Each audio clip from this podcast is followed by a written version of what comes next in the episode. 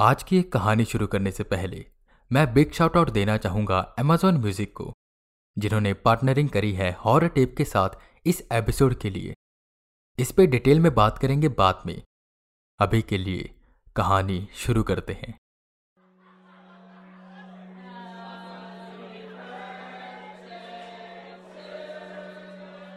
आज रिचा का बर्थडे था। वो पूरे आठ साल की हो गई थी। उसके बर्थडे पार्टी में उसके फ्रेंड्स पड़ोसी और कुछ रिलेटिव्स भी आए थे। रिचा के मम्मी पापा बहुत खुश थे, क्योंकि रिचा उनकी ज़िंदगी का एक बहुत ही अहम हिस्सा थी। जब से उसका जन्म हुआ था, उनकी ज़िंदगी मानो सवर सी गई थी। रिचा के पापा का नीचे जाता बिज़नेस आसमान की बुलंदियाँ छूने लगा, और घर में खुशियाँ ही खुशियाँ छा गई। पर कई बार ये खुशियाँ हमें हमारी मेहनत और भगवान के आशीर्वाद से मिलती हैं। और कई बार ये खुशियाँ दूसरों की खुशियों को रोंद कर मिलती हैं। खैर, कैंडल्स बुझ चुकी थी और सब खाना खा रहे थे कि तभी डोरबेल बची रिचा की मम्मी ने दरवाज़ा खोला तो सामने एक कुरियर वाला खड़ा था। हाथों में एक बड़ा सा बॉक्स लिए। मिस्टर परवीन का घर यही है? उसने पूछा। जी रिचा की मम्मी ने जवाब दिया। उस कुरियर वाले ने पैकेज पकड़ाया और वहाँ से चला गया। पैकेज लेकर रिचा की मम्मी अंदर आई और उस पैकेज को देखने लगी। कौन था मनीषा? रिचा के पापा ने पूछा। कुरियर वाला था। ये पैकेज देकर गया पैकेज उनकी ओर करते हुए रिचा की मम्मी ने कहा। रिचा के पापा ने उसे खोला। एक बड़ा सा बॉक्स, जिस पर गिफ्ट रैप किया हुआ था, और उस पर लिखा था for Richa from her dear uncle ये पढ़ एक पल उसके पापा सोच में पड़ गए कि ये किसने भेजा होगा। तभी रिचा ने गिफ्ट बॉक्स पर झपट्टा मारा और उसे खोलने लगी। अंदर एक प्यारी सी डॉल थी। बड़ी बड़ी आँखें, सुनहरी बाल और उसने गुलाबी रंग की फ्रॉक पहनी हुई थी। रिचा उसे पाकर बहुत खुश हो गई।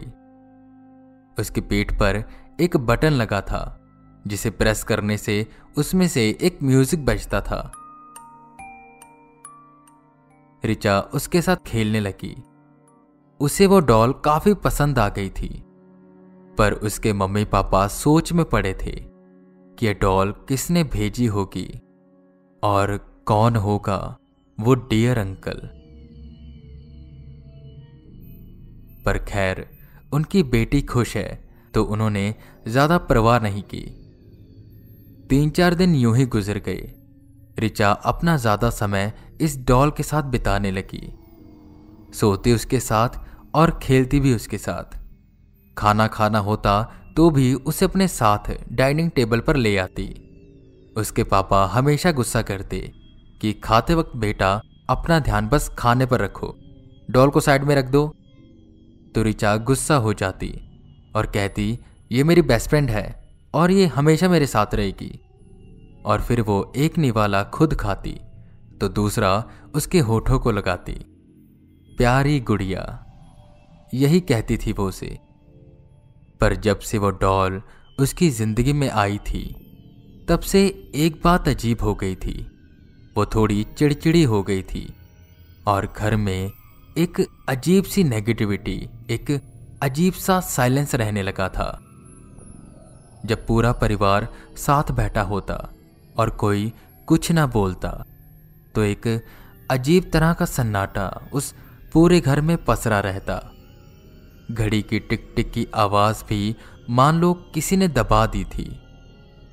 उनकी मेड भी शिकायत करती कि उसे यहाँ बड़ा अजीब सा फील होता है।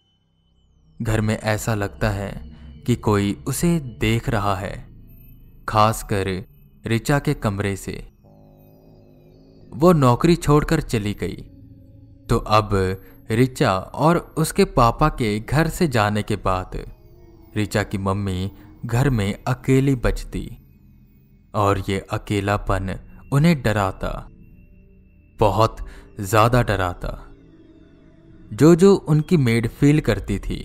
वो अब रिचा की मम्मी भी फील करने लगी। एक दिन रिचा के स्कूल और रिचा के पापा के काम पर जाने के बाद उन्होंने घर का सारा काम खत्म कर आराम करने का सोचा। वो बेड पर लेटी सो रही थी। कि तभी उन्हें उसी डॉल की आवाज़ सुनाई दी। वो बेड से उठी और रिचा के कमरे में गई। डॉल को देखा तो वो अपने आप बज रही थी। उन्होंने उसका बटन बंद किया और फिर जाने लगी। कि रूम से बाहर निकलते ही फिर वो डॉल ऑन हो गई। उन्होंने उसे फिर बंद किया और इस बार बंद करते ही एक आवाज़ पूरे घर में गूंजी। आवाज़ हँसी की। जिसे सुनकर रिचा की मम्मी सहम गई, तभी उन्हें फ्रिज के खुलने की आवाज़ आई। शायद घर में कोई है। उन्हें डर लगने लगा। फ्रिज हॉल में ही रखा था और हॉल में अंधेरा था, क्योंकि खिड़कियों पर पर्दे लगे हुए थे। हिम्मत कर वो किसी तरह दबे पाव हॉल की तरफ़ जाने लगी। उन्होंने दरवाजे से चुप कर हॉल को देखा। तो कोई फ्रिज का दरवाज़ा खोले, अंदर से कुछ निकाल कर खा रहा था। उसने सफ़ेद रंग का लिबास पहना हुआ था। वो कोई औरत थी, जो कुछ खा रही थी। रिचा की मम्मी एक टक उसी की ओर देख रही थी। कि एकदम से वो औरत पलटकर उन्हें देखने लगी। उसने अपनी गर्दन टेढ़ी करी। उसके चेहरे पर खून लगा हुआ था और उसके हाथों में मांस के टुकड़े थे, जिसमें से खून की बूंदें ज़मीन पर टपक रही थी। वो एकदम से उठी और दौड़कर रिचा की मम्मी की ओर गई। रिचा की मम्मी ने पलटकर भागने की कोशिश की तो उसने उनका पैर पकड़ा और वो ज़मीन पर गिर गई।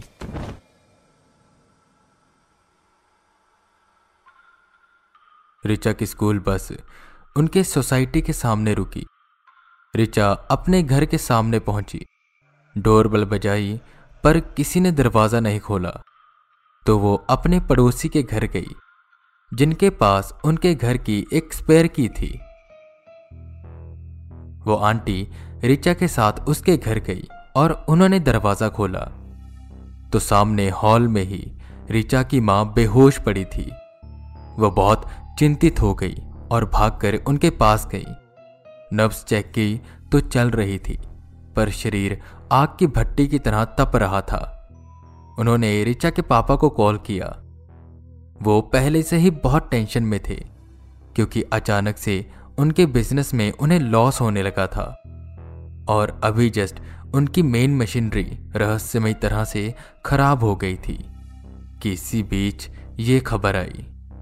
वो सब रिचा की मम्मी को हॉस्पिटल लेकर गई। घर में अब कोई नहीं था। पर किसी के ना होते हुए भी उस घर में कोई था, जिसके कदमों की आहट उस घर में गूंज रही थी। रिचा की मम्मी को फीवर था। पर खतरे की कोई बात नहीं थी। जल्दी ही उन्हें डिस्चार्ज मिल गया। वो सब घर पहुँचे। घर आते ही रिचा भागकर अपने कमरे में गई और उस डॉल से खेलने लगी, जो कि काफ़ी अजीब बात थी। रिचा की मम्मी के पास वो आंटी और रिचा के पापा बैठे थे। रिचा की मम्मी उन्हें बार बार बता रही थी, जो उनके साथ हुआ, पर कोई विश्वास नहीं कर रहा था। तभी रिचा के पापा भी सोच में डूब गए। हो सकता है कि यह सच हो।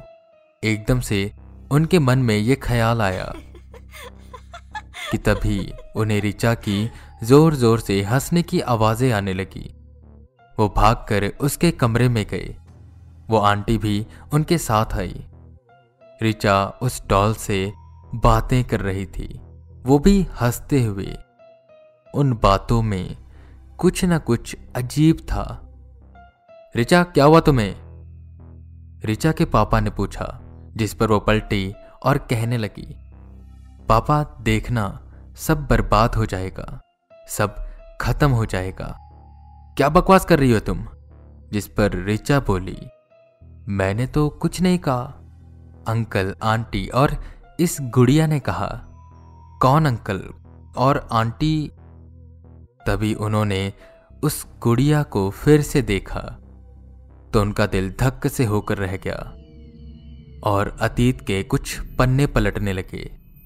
तो उन्हें याद आया वो दिन जब रिचा पेट में थी, तब उसने अपने बिज़नेस पार्टनर राजीव के साथ मिलकर एक स्कैम किया था और उससे बहुत पैसे बनाए थे, पर जैसे ही सच सामने आने वाला था रिचा के पापा ने सारा इल्ज़ाम राजीव पर लगा दिया और उन्हें फंसा दिया, जिससे उनकी बहुत बदनामी हुई और वो ये सब सह न पाए। उन्होंने अपनी जान दे दी। उसके बाद उनकी वाइफ और उनकी बेटी कहीं चले गए और फिर उनकी कोई खबर नहीं आई। पर हाँ ये डॉल कई बार रिचा के पापा ने राजीव की बेटी के हाथों में देखी थी। वो सब समझ गए कि वो डियर अंकल कौन थे। ये सब आंटी देख रही थी, जिस पर उन्होंने उन्हें सलाह दी कि आप किसी पंडित को बुला लो। वो आंटी एक बहुत बड़े पंडित को जानती थी। उन्होंने पंडित को बुलाया। पंडित जी ने घर में आते ही कहा, यहाँ कोई बहुत शक्तिशाली, नकारात्मक ताकत है। उन्होंने हवन कुंड लगाया। पूरे परिवार को सामने बिठाया। रिचा भी थी और उसके हाथों में वो डॉल भी। पंडित जी ने बहाने से वो डॉल ले ली। हवन शुरू किया। जैसे जैसे वो आग में घी डालते जा रहे थे, तेज आग की आँच के साथ उस डॉल में भी हलचल हो रही थी। उन्होंने मंत्रों का जब तेज किया। इसी बीच कई बार वो डॉल अपने आप ऑन हो जाती और अपने आप बंद। डॉल से अजीब अजीब आवाज़ें आने लगी थी। बदले की भावना सबसे ज़्यादा नकारात्मक भावना होती है, जो कि कुछ नहीं देखती, और ये किसी भी हद तक जा सकती है। पंडित जी ने कहा, और तांबे के लोटे से पानी निकाल उस डॉल पर छिड़का, जिससे वो काली पड़ने लगी। फिर पंडित जी ने सबको दूर जाने के लिए कहा। एक मंत्र का जाप कर फिर वो पानी छिड़का।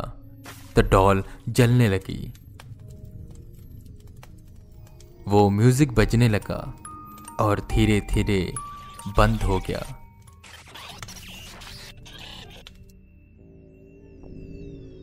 रिचा रोने लगी, जिसे उसकी माँ ने उसे शांत कराया और बिना कुछ पूछे उन पंडित जी ने रिचा के पापा को कहा, कोई तुमसे बदला लेना चाहता था? वजह क्या है, वो तो मुझे नहीं पता, पर उसकी बदले की भावना बहुत तेज थी। अगर तुमने कुछ गलत किया है तो उसका पश्चाताप कर लो। बाकी कर्मा से बड़ा कुछ नहीं होता। मैंने सब शांत कर दिया है, अब कुछ नहीं होगा। फिर उन पंडित जी ने घर में शांति बनी रहे और कोई ऐसी बला ना आए, उसके लिए हवन किया, और फिर कभी ऐसा कुछ नहीं हुआ। आई होप आपको आज का ये एपिसोड पसंद आया होगा। And thank you again to Amazon music जिन्होंने हॉरर टिप के साथ इस एपिसोड के लिए पार्टनरिंग करी। इस एपिसोड को शेयर करें। ऐसी कहानियाँ सुनने के लिए हॉरर टिप को फॉलो करें। मैं वी के रावत फिर मिलूँगा आपको एक नई कहानी के साथ। तब तक के लिए बने रहे हमारे साथ और सुनते रहें हॉरर टेप